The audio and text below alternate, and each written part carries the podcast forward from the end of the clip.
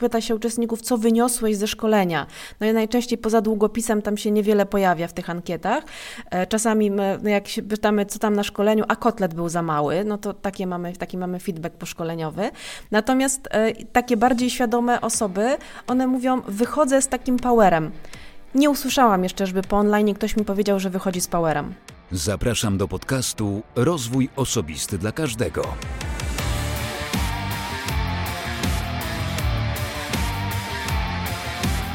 Cześć.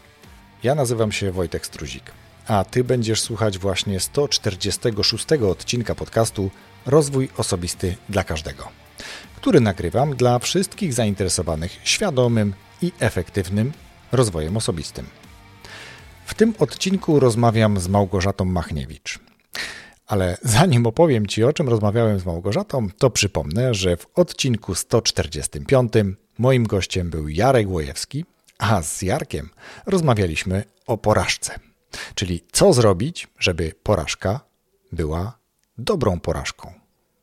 Notabene Jarek e, obiecał 20 dostępów do ubiegłorocznej konferencji dla tych, którzy po prostu napiszą do niego na LinkedIn, więc być może jeszcze jakieś dostępy zostały. Serdecznie zapraszam, znajdź Jarosław Łojewski na LinkedIn i zapytaj go, czy ma jeszcze dostępy do ubiegłorocznej konferencji, bo słuchałeś rozmowy w podcaście Rozwój Osobisty dla Każdego. To tyle. Tutaj też dziękuję oczywiście patronom. Jest ich 31 łącznie z kilkoma osobami, które wspierają bajkowy podcast, ale patron to patron, a ja każdemu bardzo dziękuję. Dziękuję za każde wsparcie, które zostało okazane, za każdą jedną złotówkę, którą przekazali w ramach tego wsparcia i też oczywiście za to, że polecają gości, zadają im pytania, spotykają się ze mną, ze mną online, wspierają, dodają otuchy, ale też e, inspirują do tego, żeby działać, żeby nagrywać każdy kolejny odcinek i cieszyć się tym. Jeśli chcesz też dołączyć do grupy patronów, to serdecznie zapraszam. Wejdź na stronę patronite.pl łamane przez RODK i wybierz tam dogodny dla siebie próg wsparcia. Ja z góry oczywiście bardzo dziękuję. A teraz przejdźmy do rozmowy z Małgorzatą. Małgorzata jest trenerem, coachem, ale też facilitatorem. E, ciekawe słowo, ale w rozmowie zaraz powie, czym się zajmuje i czego konkretnie dotyczy ta facilitacja. Z Małgorzatą rozmawiałem o szkoleniach, o trudnościach w prowadzeniu szkoleń online, o tym, jak można sobie z tym radzić i o tym, jak w roli czy będąc uczestnikiem takiego szkolenia, jak z niego najwięcej wyciągnąć, jak najwięcej korzystać z takiego szkolenia, ale też rozmawialiśmy o tym, jakie są rozterki trenerów, więc myślę, że to dla każdej ze stron będzie interesująca rozmowa. A dodatkowo jeszcze powiem, że Małgorzata jest też od niedawna gospodynią podcastu Zaplecze Rozwojowe i co mnie bardzo cieszy, ukończyła kurs, którego ja jestem autorem i bardzo gorąco wspieram ją w rozwoju tego projektu. Myślę, że zaplecze rozwojowe może także zaskoczyć niejedną osobę, która lubi te tematy, lubi tematy rozwojowe, poszukuje nowych treści, więc znajdź w swojej aplikacji do słuchania podcastów także podcast Zaplecze Rozwojowe. A czy warto będzie słuchać? Myślę, że tak, bo teraz posłuchasz Małgorzaty w moim podcaście. Serdecznie do tego namawiam. E, cześć, e, ja nazywam się Małgosia Machniewicz i myślę o sobie już od pewnego czasu, że jestem wspieraczem. Oczywiście mogłabym podać swoje takie inne tożsamości zawodowe, jak trener, coach i tak dalej, ale tak naprawdę jestem wspieraczem i ta tożsamość przylgnęła do mnie jakiś czas temu, kiedy zauważyłam, że dużo łatwiej jest mi pracować z ludźmi, kiedy oni chcą. Więc jak oni chcą, to ja ich wspieram i w ten sposób jestem wspieraczem. A jak nie chcą? Jak nie chcą, to jest bardzo różnie. E, nawet do tego stopnia, że czasami też nie chcę. To o tym niechceniu też może porozmawiamy dzisiaj, ale zanim dojdziemy do niechcenia lub chcenia, wspierania, czy też wspieracza, to powiedz proszę, jaka jest Twoja pasja albo jakie masz pasje, bo o to zawsze pytam swoich gości. Mhm. Pamiętam to Twoje pytanie, bardzo wnikliwie słucham Twojego podcastu i zawsze ciekawi mnie bardzo ta odpowiedź, co powiedzą e, Twoi goście. I oni zawsze mówią, że pasja jest ich, e, że praca jest ich pasją i absolutnie moja praca też jest dla mnie pasją. E, I tu bym nie skłamała. Natomiast tak naprawdę wyobrażam sobie, że definicją pasji jest to, że robi się coś z dużą przyjemnością, aż do zatracenia. Więc to, to jednak nie jest moja praca. Ja się w niej nie zatracam. Radzę sobie z nią bardzo dobrze, ale świadomie póki co. Natomiast zatracam się czasami w rękodziele artystycznym. Jakieś kilkanaście już lat temu, kiedy się zorientowałam, że moja praca głównie polega na tym, że pracuję głową, buzią, uszami, e, trochę sercem e, w trakcie wspierania innych w rozwoju, to doszłam do wniosku, że potrzebuję jakiegoś odboju od tej rzeczywistości codziennej. Dlatego zajęłam się rękodziełem artystycznym. Ja jestem testerem, ja testuję techniki. E, robiłam coś w quillingu i jakiś dekupaż, i jakaś biżuteria z sutaszu, co jaką technikę zauważę, a jeszcze AliExpress ostatnio oferuje bardzo duży zakres takich różnych rzeczy, to po prostu je techni te techniki testuję i sprawdzam, jak one działają e, i sprawia mi to ogromną przyjemność. Bardzo to lubię, w ogóle robienie czegoś rękami i przyznam uczciwie, że stąd też wzięła się taka rzecz pomiędzy trochę moją pasją a moimi sprawami zawodowymi, bo zajęłam się Lego Series Play, gdzie się używa rąk. Trochę głowy, bo w tej metodzie ważne jest też to, żeby umieć uzasadnić, co się zbudowało, trzeba o tym opowiedzieć, ale rzeczywiście zainteresowałam się tym, jak ręce mogą pomóc w tym, żeby docierać do ważnych rzeczy, tych w mózgu i tych w sercu oczywiście. To jak już powiedziałaś o Lego, to wiem, że jesteś jedną z kilku chyba nastu osób raptem w Polsce, które mają taki certyfikat. To pociągnijmy ten temat jeszcze chwilę, zanim pójdę dalej. Mhm, tak, tak, rzeczywiście tak jest, że takich osób jest niewiele w Polsce. E, ja uczyłam się tej metody bycia facylitatorem Lego Series Play w Amsterdamie. Tam pojechałam, bo rzeczywiście w Polsce nie można się było wtedy tego nauczyć. I przez cztery dni budowałam z klocków. Jak się dowiedziałam, jaki jest program i że będziemy te cztery dni budować z klocków, to mówię, Jezu, Sicku, jak ja to zniosę? Ile można zbudować z tych klocków? Ale okazało się, że metoda jest bardzo rozbudowana, ona ma dużo takich zakamarków, ma różnych miejsc, w które można podążać z grupą i trzeba być bardzo uważnym, będąc facylitatorem, żeby grupa nie zeszła na manowce, to nie jest takie zwykłe budowanie z klocków. To ma naprawdę bardzo przemyślany charakter. To wymyślili trenerzy Lego wtedy, kiedy Lego było w zapaści ekonomicznej, wtedy, kiedy weszły gry telewizyjne i dzieci rzuciły klocki w kąt. I oni powiedzieli, że musimy użyć czegoś, w czym jesteśmy dobrzy, a dobrzy jesteśmy w klockach, więc użyjmy klocków do tego, żeby uratować firmę i żeby wymyślić coś ciekawego. I rzeczywiście okazało się, że ta metoda została opracowana po to, żeby generować niestandardowe pomysły, żeby wejść w głąb tematu, poznać źródło czegoś. I okazuje się, że wiele rzeczy, które wymagają zgłębienia i zastanowienia się, ta metoda właśnie Lego Series Play jest w stanie załatwić. Ja ją bardzo cenię i często polecam swoim klientom, chociaż oni czasami tak na to patrzą, a będziemy budować z klocków, a co to w ogóle jest, ale wielu klientów daje się przekonać do tego i wtedy bardzo doceniają. Mhm. Super. Ja widziałem niejednokrotnie Twoje posty na LinkedInie, stąd kojarzę właśnie to, że nie ma zbyt wielu facilitatorów, którzy w tej metodzie e, prowadzą szkolenia, warsztaty, więc to jest e, ciekawe. Ok, a teraz drugie pytanie. Jak Ty rozumiesz rozwój osobisty? E, no też nie ukrywam, że trochę przygotowałam się do odpowiedzi na to pytanie. Pamiętam też, że je zadajesz. E, I dla mnie rozwój osobisty to jest takie uporządkowana suma dążeń do tego, żeby czuć się coraz lepiej ze sobą. I tutaj ważne są te, te poszczególne elementy te, tej zbitki, na, na którą sobie stworzyłam na potrzeby tego dzisiejszego spotkania. I mówiąc o tym uporządkowanych dążeniach i sumie dążeń, mam na myśli, że to jest coś, co robimy w sposób zaplanowany, przemyślany, do czego często się przygotowujemy, e, coś, co e, planujemy i zastanawiamy się, jak zrobić najlepiej, żeby zajęło nam na mniej czasu albo żeby było najbardziej efektywne. Natomiast to dążenie do bycia lepszym dla siebie i do, do bycia lepszym sobą, sobą, ale w takim, takiej samoocenie właśnie ważne jest z tego punktu widzenia, żeby zastanowić się nad tym, jak ja się czuję ze sobą i żeby być lepszym nie dla kogoś, żeby mnie ktoś ocenił, jaka jest e, moja jakość, tylko żebym ja sama uznała, że jest, mam satysfakcję z tego, jaka jestem. I ten rozwój osobisty powinien mnie dawać satysfakcję z tego, jaka jestem.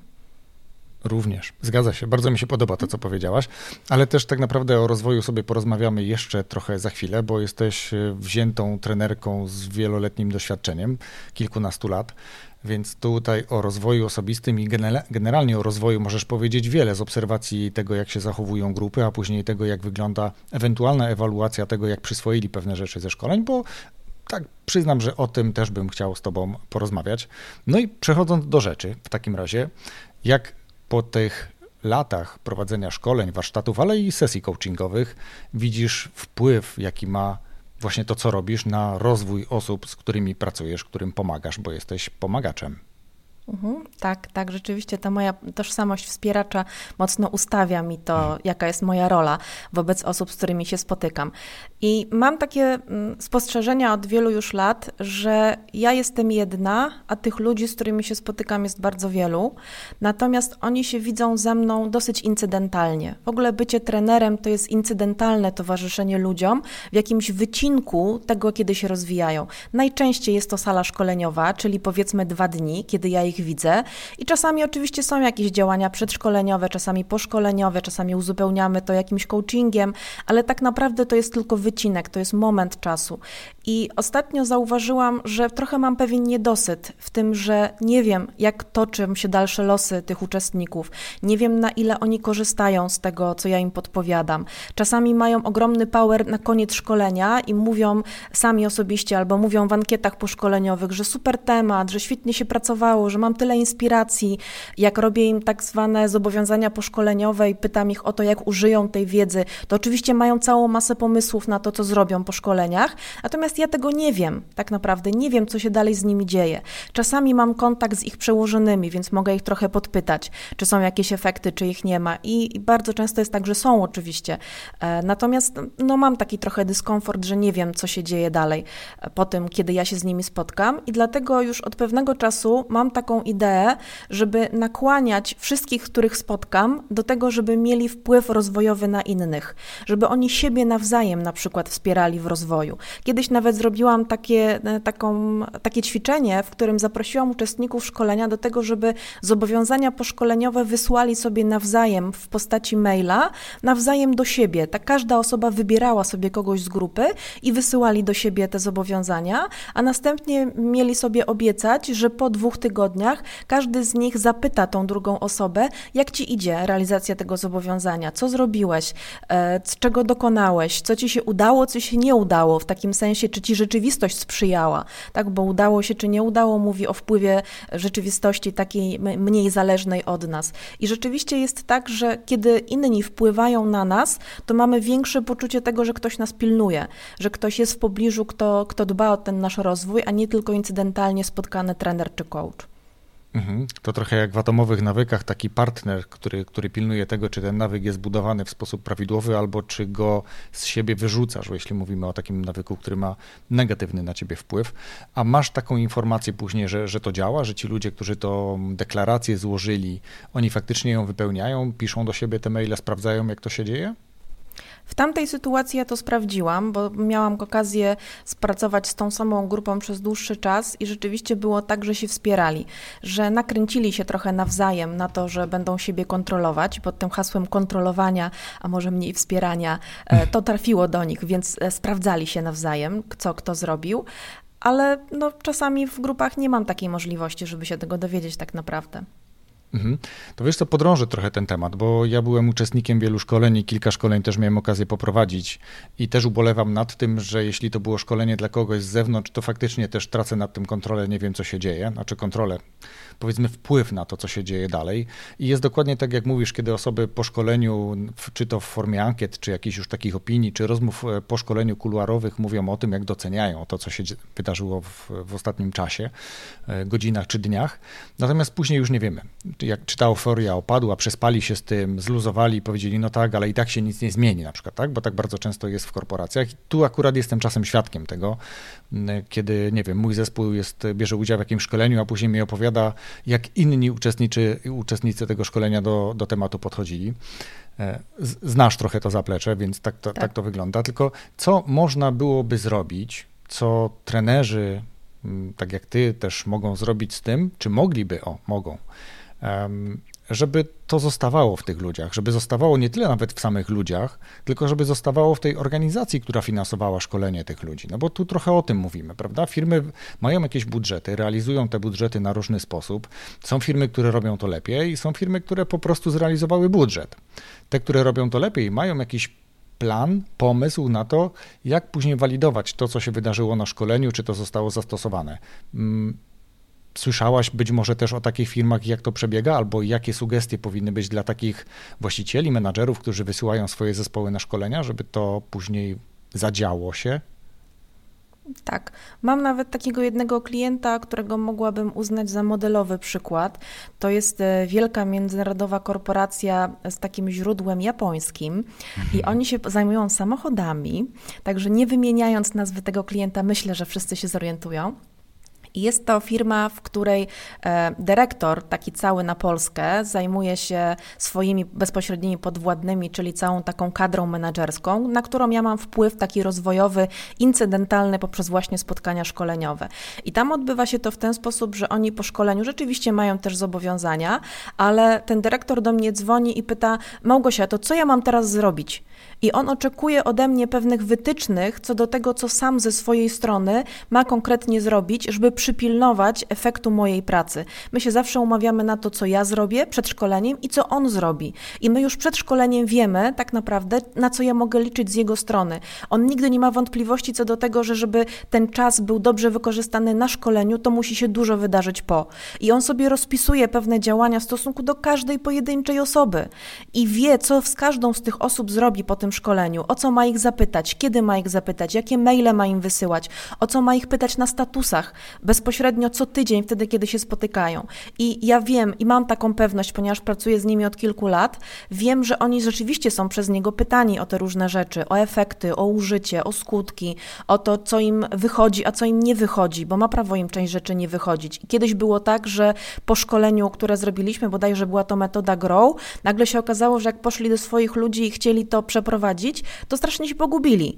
I oni przyznali się do tego rzeczywiście temu dyrektorowi i powiedzieli mu, nam to nie wychodzi, wychodzi, tu sobie nie radzę, tam nie, nie byłem w stanie czegoś docisnąć, tutaj wygenerować i tak dalej.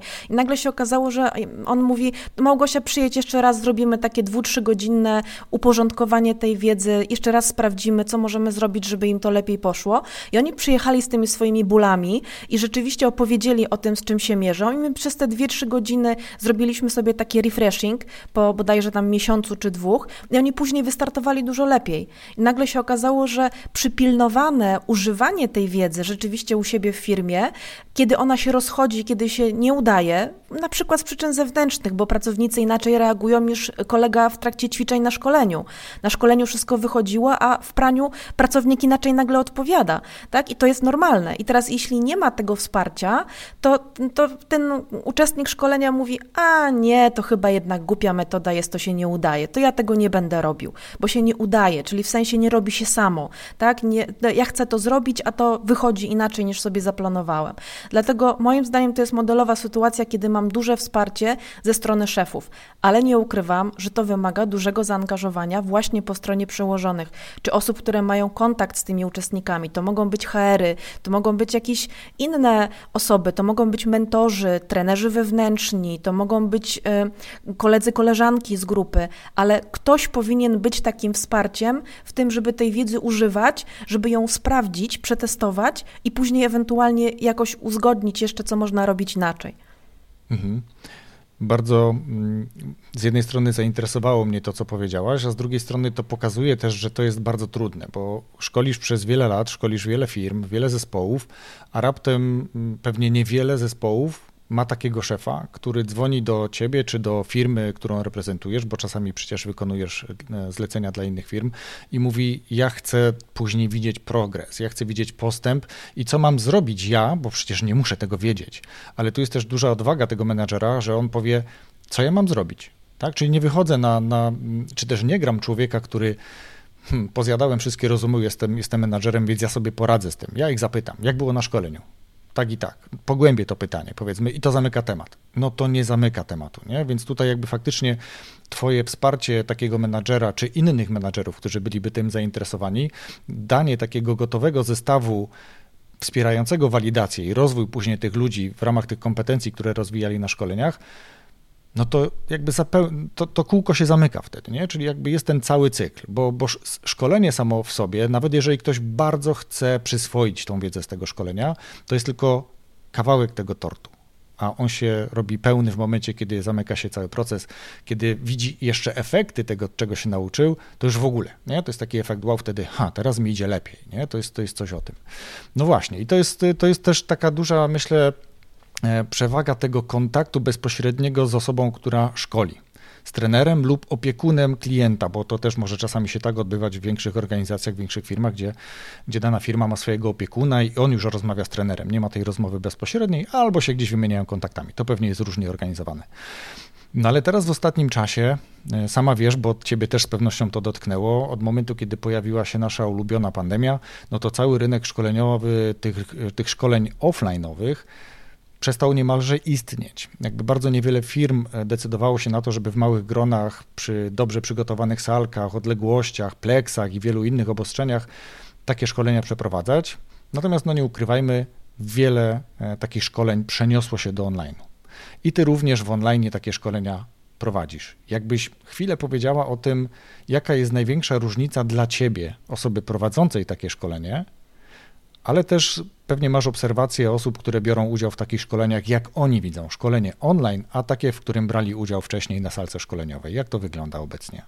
Mhm. No to może ja najpierw wygłoszę pewien statement, to znaczy e, ja nie lubię szkoleń online. Mogę się do tego przyznać i nawet może to usłyszeć większość moich klientów. Ja chyba zresztą mówię o tym dosyć otwarcie. Są tacy moi klienci, którzy od razu powiedzieli: My nie przejdziemy na online, nie ma mowy, przeczekamy i poczekamy, aż przyjedziesz do nas na salę. I rzeczywiście widzę, że szkolenia online w ogóle się nie wiem, czy się powinny nazywać szkoleniami online. To powinny być tak zwane wprawdzie wprawki wiedzowe, może tak powinniśmy o tym powiedzieć, dlatego że online da się przekazać pewną wiedzę, bo chociażby podcasty, czyli słuchanie kogoś przez pewien czas jest jakąś inspiracją i, i pozyskaniem wiedzy skądś, ale w, ten, w tym procesie nie dzieje się de facto nic innego. Oczywiście można sobie zrobić jakieś ćwiczenia w grupach, w pokojach, można e, jakieś karty wyciągnąć, zrobić online jakieś ćwiczenia. Mam i Padlet, z którego korzystam, mam jakieś Mentimetera, na którym robię różne quizy i tak dalej, ale ja tak naprawdę nie widzę, co się dzieje w głowach tych uczestników i w ich sercach przede wszystkim, a to tam zostaje ta, ta wiedza i umiejętności, a tego nie jestem w stanie przypilnować, chociażby z tego powodu, że ich nie widzę. Dlatego, że większość osób, która uczestniczy w szkoleniach, nie chce włączyć kamery. Dla nich to jest dyskomfort, oni mają takie poczucie, że być może ktoś ich nagra, że będzie to niezręczne, tłumaczą się często tym, że nie mogą włączyć kamery, bo wtedy im internetu nie wystarcza i nie będą słyszeli, nie będą mogli się mm, mówić nic do mikrofonu. Także wymówki są różne, ale prawda jest taka, że dla mnie to jest ogromne utrudnienie, bo zdarzyło mi się poprowadzić szkolenie, w którym ja mówiłam do tych takich bąbelków z inicjałami e, na tym komputerze i tak naprawdę nie wiedziałam, co się dzieje po drugiej stronie w ogóle. Także to jest ogromna różnica. Nie ma procesu grupowego, nie dzieje się nic między uczestnikami. Nawet jeśli ktoś coś mówi, to trudno jest mu wejść w słowo, a czasami ludziom się nasuwają pewne rzeczy dlatego, że słyszą coś innego i na sali mogą nagle dopowiedzieć, mogą zwrócić jakiś głos w dyskusji, a tutaj takiej możliwości nie ma, bo trzeba mówić osobno, jedna osoba, później druga, po to, żeby te głosy się nie nakładały. No jest to bardzo duża trudność i uważam, że to nie jest dobry sposób e, na to, żeby robić tylko szkolenia online. One mogą być świetnym uzupełnieniem procesu. Może być na przykład tak, i, i proponuję niektórym klientom już takie rozwiązania, że spotykamy się na dwu, godzinne spotkanie online, gdzie ja mówię o pewnych elementach wiedzowych, które chcę, żeby ludzie poznali, po to, żeby mogli przyjechać na szkolenie jednodniowe wtedy i wtedy od rana do nocy tniemy po prostu ćwiczenia do upadłego. Robimy scenki, robimy ćwiczenia w grupach i tak dalej, ale oni już pewną bazę mają, a mogą skorzystać z tego, że przy online nie muszą przyjeżdżać, nie muszą nocować, nie muszą wyjeżdżać z domu, nie muszą opuszczać miejsca pracy i tak dalej. Więc to ma swoje plusy, ale to nie jest wystarczający sposób na to, żeby się czegoś trwale nauczyć. Mhm. Zgodzę się z Tobą. Nawet aplikacje, czy też próby takiego łączenia w mniejsze grupy uczestników szkoleń żeby pracowali w grupach, nie masz wtedy nad tym takiej kontroli. Kiedy masz ich wszystkich w jednej sali porozstawionych po kątach, albo powiedzmy tam jedną grupę wyekspediujesz gdzieś poza tą salkę szkoleniową, to i tak masz jedną grupę w jednej salce, a drugą w drugiej. A tu jako trener musisz się przełączać między różnymi pokoikami, słuchać, moderować, próbować moderować. Faktycznie jest to trudne, e, a to mówienie do inicjałów jest jakąś zmorą. Ja jak prowadziłem takie e, warsztaty i, i, i webinar powiedzmy, no to, to jest taka forma, kiedy wiesz, że to raczej ty mówisz i nie ma tej interakcji. Ona ona się dzieje gdzieś na czacie, jak masz jeszcze kogoś, kto, kto w tej grupie jest taką osobą kontaktową, to widać, że na tym czacie się dzieje, ale to jest coś innego. Natomiast takie szkolenie czy warsztat no jak do lustra, nawet gorzej, nawet gorzej, bo jeszcze w lustrze coś widzisz, a tutaj po prostu mm, nie dość, że nic nie widzisz, masz czarny ekran, widzisz czasami swoją prezentację być może, czy coś, co puszczasz, jakąś fil, jakiś, jakiś fragment filmu um, jeszcze patrzysz w ten e, taki zielony punkcik, który się świeci i, i po prostu oczy już bolą. E, tak, to jest faktycznie trudne. E, ja też jestem takiego zdania, że te szkolenia, które odbywają się w salach, na pewno dają dużo więcej wartości dla grupy, bo tu mówimy o grupie. Na razie powiedziałeś o takim dyskomforcie jakby swoim jako trenera i ja to doskonale rozumiem, bo jeśli trener czuje się dobrze w ramach e, swojej przestrzeni, którą, którą ma do, do, do zagospodarowania, to automatycznie cały proces ten, o którym mówisz, nie tylko wiedzowy, ale ten również praktyczny z ćwiczeniami odbywa się zupełnie inaczej, niż jeżeli mm, no nie ma tego komfortu, no bo patrzysz w ekran gdzie jeszcze nic nie widzisz, tylko inicjały, więc to jest faktycznie, faktycznie trudne. A jak grupy na to reagują? Jaki masz feedback od tych, którzy biorą udział w takich szkoleniach, a przecież też na pewno brali udział w szkoleniach takich tradycyjnych, offline'owych? Jak oni to odbierają? No myślę, że dosyć podobnie. Znaczy doceniają te plusy, które daje online, czyli właśnie to nie, nie wyjeżdżanie z domu i oszczędność czasu przede wszystkim, bo to jest niewątpliwie duża oszczędność.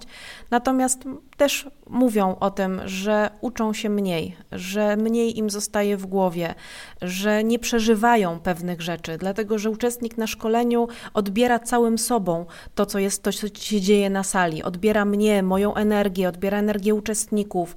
E, czasami się nawet pokłócą o coś, coś im się nie spodoba. E, wtedy wszyscy inni, którzy są dookoła, też czują tą energię tej, tej, tej złości, tej niezgody, mają swoje stanowisko w danej kwestii. Natomiast kiedy jest się na spotkaniu, spotkaniu online, to nie ma takiego poczucia, że to też jest moje, że ta dyskusja gdzieś mnie dotyczy, bo to rozmawiają jakieś dwa okienka ze sobą. Dlatego ja wierzę w to, że żeby skorzystać z pewnej wiedzy czy z umiejętności, które są zasiane na szkoleniu, trzeba to przeżyć i trzeba mieć takie w sobie taką gotowość do tego, żeby wynieść to ze szkolenia. Czasami się mówi, pyta się uczestników, co wyniosłeś ze szkolenia. No i najczęściej poza długopisem tam się niewiele pojawia w tych ankietach. E, czasami no jak się pytamy, pytamy, co tam na szkoleniu, a kotlet był za mały, no to takie mamy, taki mamy feedback poszkoleniowy. Natomiast e, takie bardziej świadome osoby, one mówią, wychodzę z takim powerem. Nie usłyszałam jeszcze, żeby po online ktoś mi powiedział, że wychodzi z powerem, z taką gotowością do przetestowania trudnych rzeczy. A użycie tego, co było na szkoleniu, jest naprawdę trudne, bo wymaga e, wyjścia poza te standardy, które się robiło do tej pory, poza coś, co jest bezpieczne, poza coś, do czego jesteśmy przyzwyczajeni, poza coś, co się sprawdzało do tej pory. Jakkolwiek nie byłoby to idealne, to się sprawdzało. Więc, żeby zrobić coś nowego, trzeba zrobić ogromny krok taki do przodu, przełamywania siebie. I na to trzeba mieć motywację, więc ja na sali jestem w stanie to uzyskać. W online'ach jest to trudno.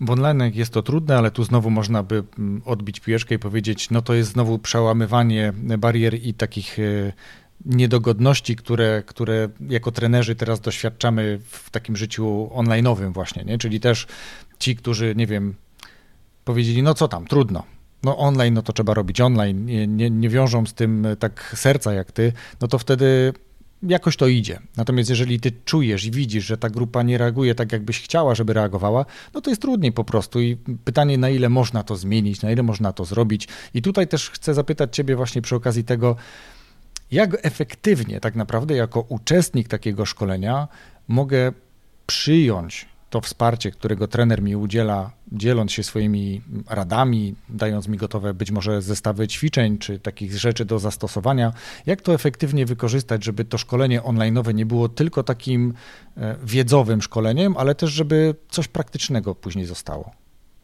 Mhm.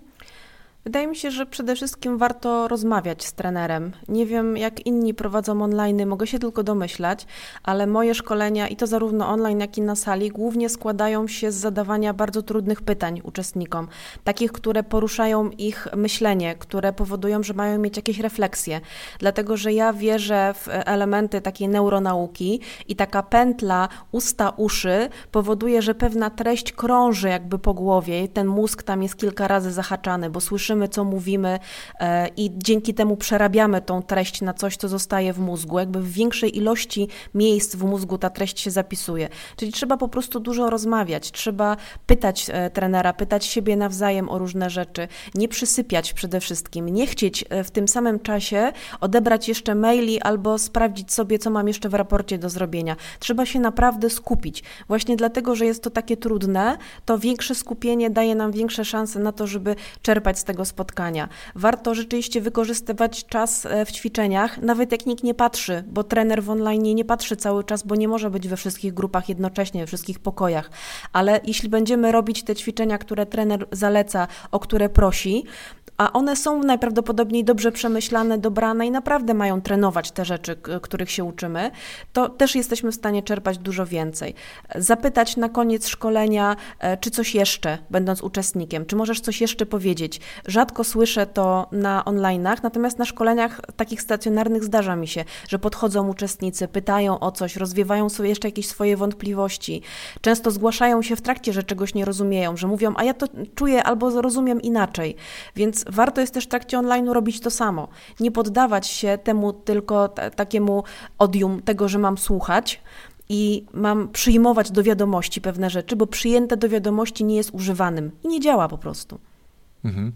Dobrze, że to powiedziałaś, dlatego że kuluary na szkoleniach offline'owych y, potrafią pięknie uzupełnić jakąś treść albo rozwiać czyjeś wątpliwości. I to jest ten moment, kiedy czekasz na miskę z zupą albo na jakiś talerz z drugim daniem, no to tu przy stole jest dyskusja. Czasami jest jakaś przerwa typu kawo, kawa ciastko, to też jest jakaś dyskusja. Trener wtedy zawsze jest ciągnięty za rękaw. Mhm. Wetnę się i powiem Ci przykład, bo jest znakomity, do, do, ilustrujący to. Mnie się często zdarza, że ludzie przy obiedzie wychwytują pewne rzeczy, które przed obiadem były na szkoleniu.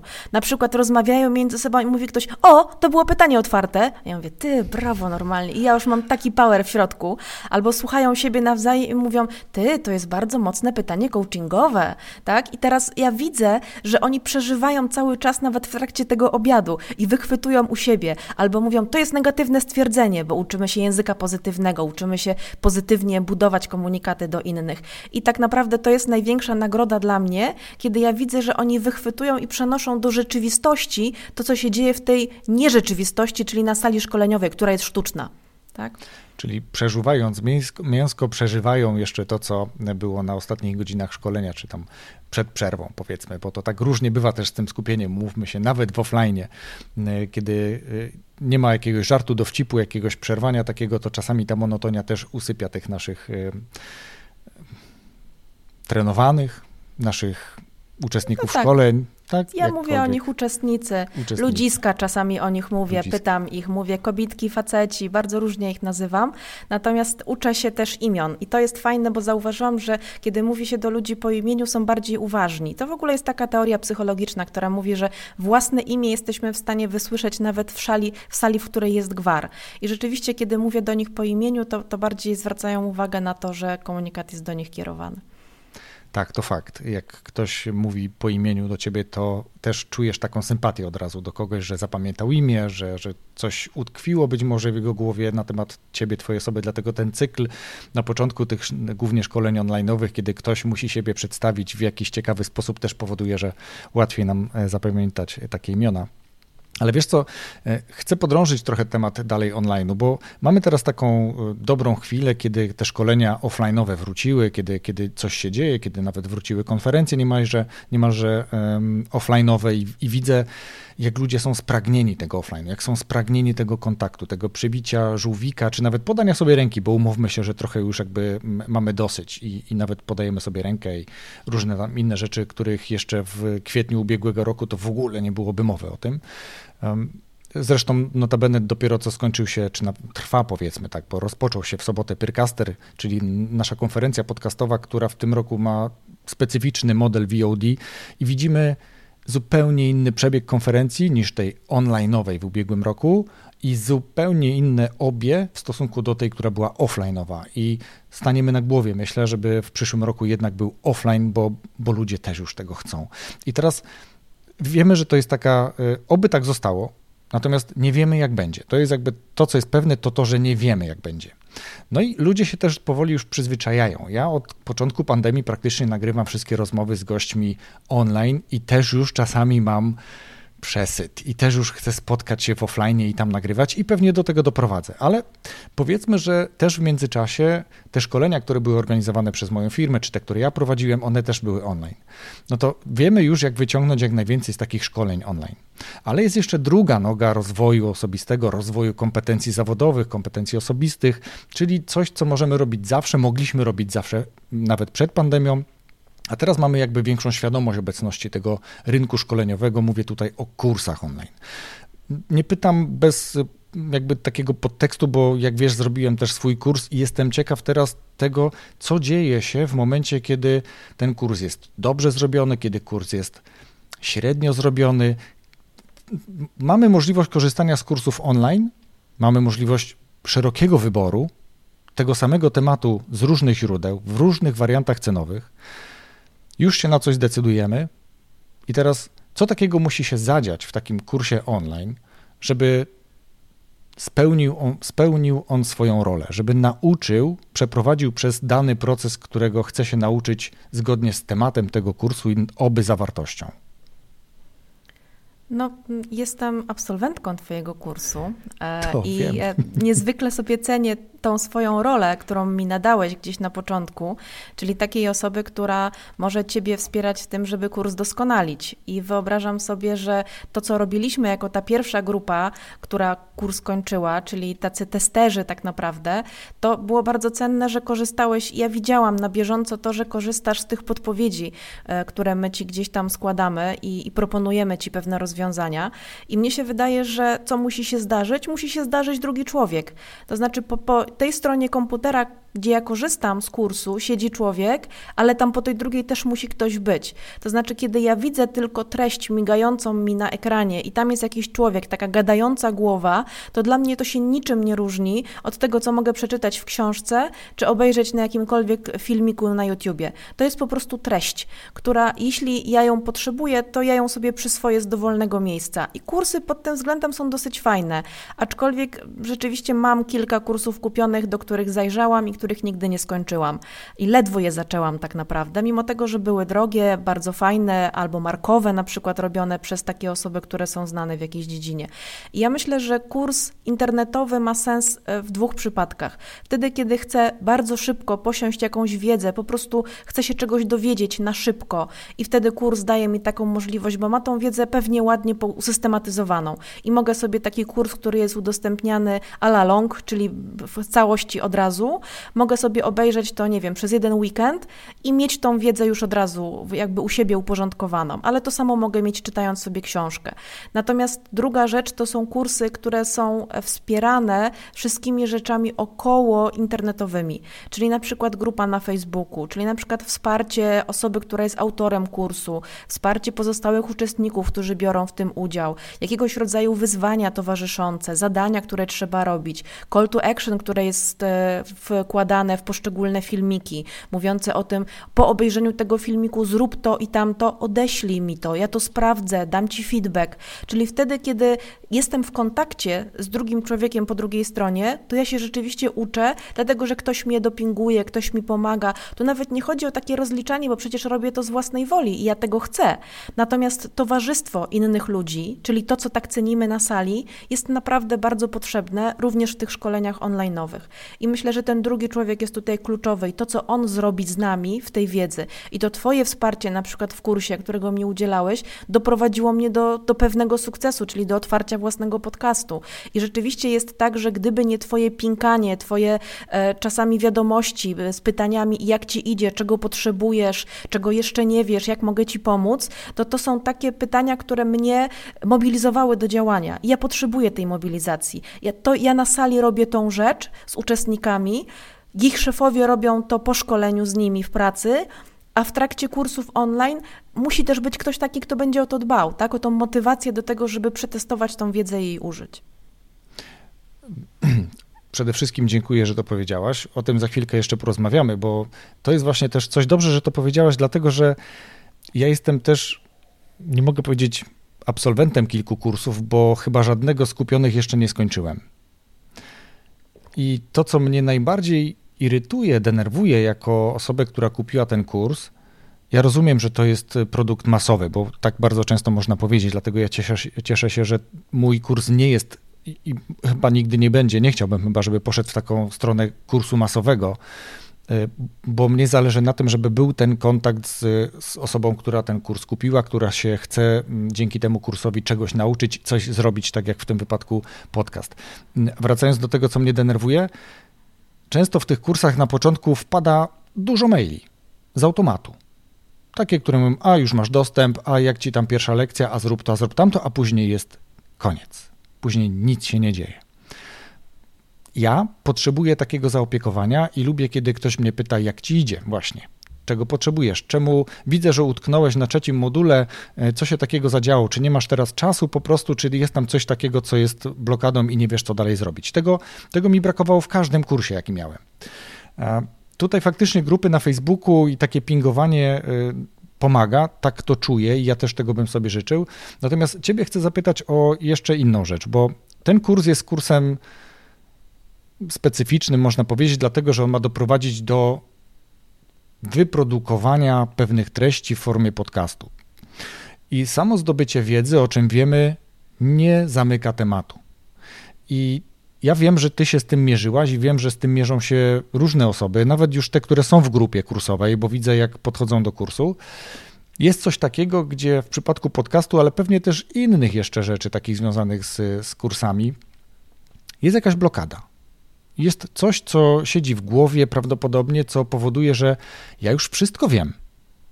Ja już, wydaje mi się, potrafię to zrobić, ale nie robię tego. Miałaś coś takiego? Mhm, absolutnie tak. To my to w roz, jako w rozwojowce nazywamy przekonaniami blokującymi.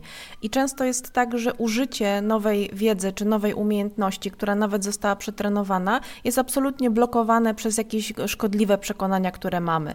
Na przykład e, ludzie są głupi, ludzie są leniwi i jeśli menadżer wychodzi ze szkolenia z, takim, z taką postawą, to niezależnie od tego, że ja dwa dni przeznaczyłam na uczenie go feedbacku i empatii, to on i tak wróci do swoich ludzi i powie, a ty to i tak się nic nie, nie uda.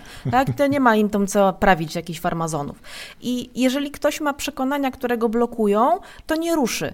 I teraz w kursie internetowym jest bardzo trudno pracować na przekonaniach, ponieważ one są niezwykle indywidualne. Większość ludzi jest różna od siebie i każdy ma jakieś inne przekonania blokujące. Tak jak my jesteśmy w tej grupie osób, które mają stworzyć swój podcast, to każdy tam mówi coś. U mnie na przykład blokadą było to, że ja nie podołam obróbce dźwięku e, w komputerze, że ja nie będę w stanie tego ładnie obrobić, ale nie będę w stanie pociąć i tak dalej. I mierzyłam się z tym. Są takie osoby, które mówią, nie lubię słuchać swojego głosu, albo mówią, podcast jest nieidealny, jak ja go wypuszczę, przecież ktoś tego będzie słuchał.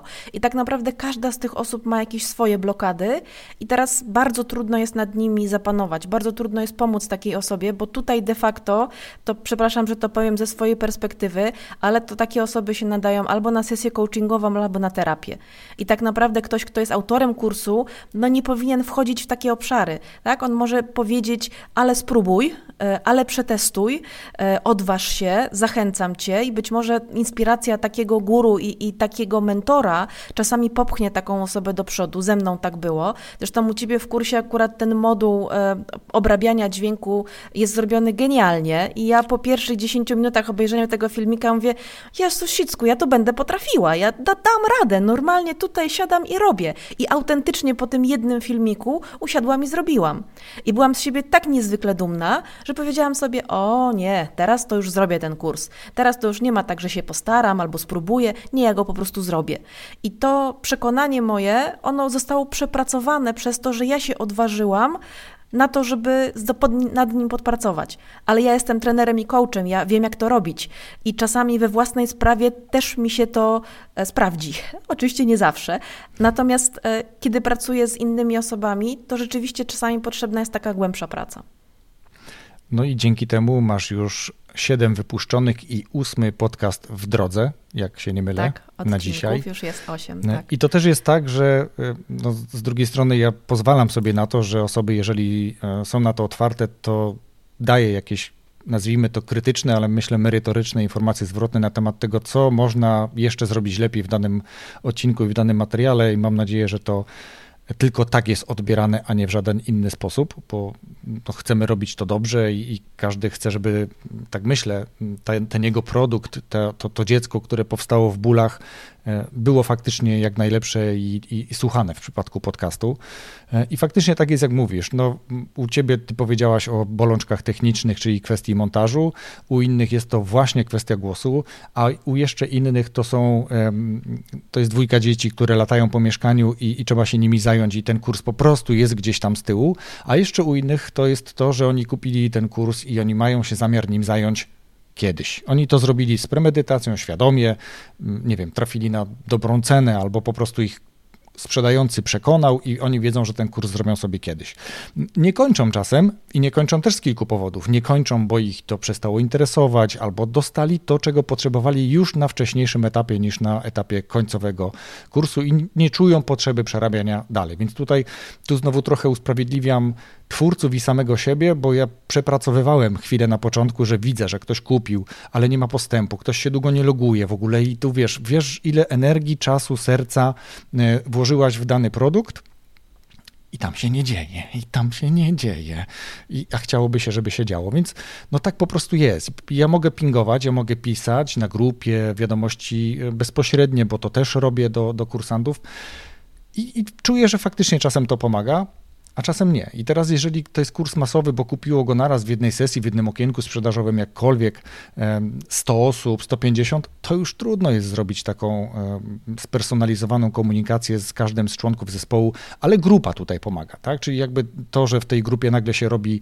kilkanaście, kilkadziesiąt osób, które już mają różny poziom z doświadczeniem, e, czy różny poziom doświadczenia w danym temacie, to one też są w stanie sobie pomagać. Tego nie wiem, ale tu już ci mogę pomóc, nie? Mogę posłuchać twojego odcinka i powiem ci jakościowo, jakościowo, merytorycznie, fajnie się słucha, nie fajnie, już się coś dzieje. Tu zrób tak. I to też jest takie, takie, taka wartość dodana, właśnie tak jak powiedziałeś do tego kursu, kiedy ta forma jest wspierana, wspierana właśnie przez grupę, przez takie sesje online, gdzie można się połączyć z twórcą lub z innymi uczestnikami kursu i sobie o danych tematach e, porozmawiać. No dobrze, to mamy sobie omówione tematy rozwojowe, tematy na sali, tematy online'owe, mamy omówiony nawet mój kurs, co mnie też bardzo cieszy, dziękuję Ci za to. Natomiast y, ja jestem też ciekaw tego, e, o co też oczywiście pytam wszystkich swoich gości. Co ty teraz za książkę albo za książki polecisz słuchaczom podcastu? E, chciałabym polecić książkę, która jest dla mnie książką roku. Co prawda nie tego, a, a, chyba dwa lata wstecz, ale jestem nadal pod ogromnym wrażeniem tej książki. Uważam, że jest to Biblia de facto dla wszystkich rozwojowców i osób, które chcą wspierać innych e, w rozwoju. I to jest książka Włam się do mózgu Radka Kotarskiego. Pewnie ktoś już ją polecał u Ciebie w podcaście być może, natomiast dla mnie ona ma ogromną wartość, dlatego że jest to książka, która uporządkowała mi to, jak powinnam e, gromadzić pewną wiedzę, jak powinnam nią zarządzać, w jaki sposób powinnam się uczyć, jakie rzeczy wpływają na to, że ludzie uczą się lepiej albo gorzej. Radek opisuje tam całą masę badań takich naukowych, które potwierdzają to, e, że te tezy, które podnosi, są słuszne. I myślę, że to jest bardzo wartościowa pozycja, która porządkuje trochę świat w ogóle uczenia się. E, czasami też umiejętności. Tam historia za tą książką stoi taka, że on e, pozwolił swojej żonie wylosować przy pomocy piłeczki e, wrzucanej do kubeczków, jakiego języka obcego się nauczy przy pomocy tych technik, które będzie testował. I myślał, że wypadnie jakiś południowy język, który będzie przyjemny do nauki. No, wypadł szwedzki. I on się rzeczywiście przy pomocy tych technik nauczył się tego języka. Drugą rzeczą, którą testował, było uczenie się umiejętności i został takim kiperem od piwa. Nauczył się i zdał egzamin dla osób, które oceniają piwo. Więc to jest książka, która pokazuje nie tylko teorię, ale też pokazuje praktykę, która za tym stoi, za tą całą nauką. Więc naprawdę polecam ją tym osobom, które chcą zgłębić temat wspierania innych w rozwoju, bo ta książka może być znakomitą podstawą. Super, dziękuję. Słyszałem o tej książce, faktycznie ktoś ją też już polecał. Na półce jest fragmenty jej znam, ale całej nie przeczytałem. E, to taka moja bolączka. E, Gosia, mm, wiem, że jesteś aktywna na LinkedInie, wiem, że masz grupy na Facebooku, wiem, że masz stronę co najmniej tą, która nazywa się tak jak podcast, czyli Zaplecze Rozwojowe. Gdzie jeszcze ewentualnie życzyłabyś sobie kontaktu albo gdzie odesłałabyś osoby, które chciałyby popodglądać, poczytać tego, co tworzysz, posłuchać też tego, co tworzysz? No rzeczywiście myślę, że najlepszym miejscem będzie Facebook czy LinkedIn, bo to są takie dwa miejsca, w których staram się być najbardziej aktywna. E, I strona Zaplecza Rozwojowego jak najbardziej jest takim miejscem, gdzie można posłuchać podcastów, chociaż też w aplikacjach podcastowych jak najbardziej jest do tego dostęp. E, prowadzę też bloga Sprytny Szef. Tam prowadzę go nieregularnie, bo rzeczywiście jest tak, że czasami mam czas, żeby wpisać tam jakiś artykuł, czasami mniej, ale to jest taka moja idea tego, żeby uczyć szefów być sprytnymi w tym, co robią robią, a nie harować, bo często szefowie mówią, nie mam czasu na coś, a jak mówią mi, nie mam czasu na rozwój swoich ludzi, to ja już się zastanawiam, a czas na to, żeby pracować z niedouczonymi masz e, i okazuje się, że, że to się zawsze wtedy znajdzie ten czas, dlatego bycie sprytnym szefem myślę też jest bardzo cenne. Natomiast faktycznie strona mojej firmy wene.com.pl jest takim miejscem, gdzie można znaleźć jakiś kontakt bezpośredni do mnie, czy to telefoniczny, czy mailowy e, i zdarza mi się odbierać albo odpisywać nawet czasem. To takie zachęcenie na koniec w takim razie. No dobrze, to e, książka będzie podlinkowana na pewno. Twój podcast podlinkuje również i strony, o których mówiłaś, Twoje miejsca w sieci, także w tej, w opisie tego naszego odcinka podcastu na stronie rozwój osobisty dla każdego.pl znajdzie się. Więc y, mnie pozostaje Ci bardzo podziękować za tę rozmowę i trzymam kciuki za dalszy rozwój oczywiście Twojego podcastu i tego, czym się zajmujesz i oby ta nasza zewnętrzna przyczyna pandemiczna nie doskwierała nam zbyt, a raczej te mm, sale były otwarte do prowadzenia szkoleń, bo tak jak powiedziałaś, tam się czujesz najlepiej. Rozwój osobisty dla każdego.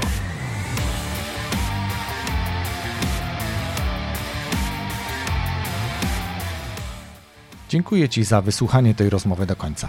Myślę, że z tych wskazówek, które Małgorzata przekazywała w kontekście tego, jak efektywnie szkolić się, czy jak efektywnie korzystać później z tej wiedzy na szkoleniach, to jakby jedna rzecz. A druga to to, że jeśli gdzieś tam z tyłu głowy krąży taki pomysł, że może kiedyś i ty chcesz nagrywać swój podcast, ale podobnie jak Małgorzatę, coś ciebie blokuje, kwestia sprzętowa, kwestia montażu, kwestia twojego głosu, czy tego, czy ktoś będzie słuchał, to być może znajdziesz też odpowiedź na swoje obawy w tym, co mówi Małgorzata. Raz jeszcze dziękuję za wysłuchanie tego odcinka podcastu. Zapraszam też do polubienia profilu na Instagramie Rozwój Osobisty dla Każdego albo Wojciech Struzik, tak mnie znajdziesz. I do usłyszenia już za tydzień w piątek z kolejnym odcinkiem podcastu. Wszystkiego dobrego.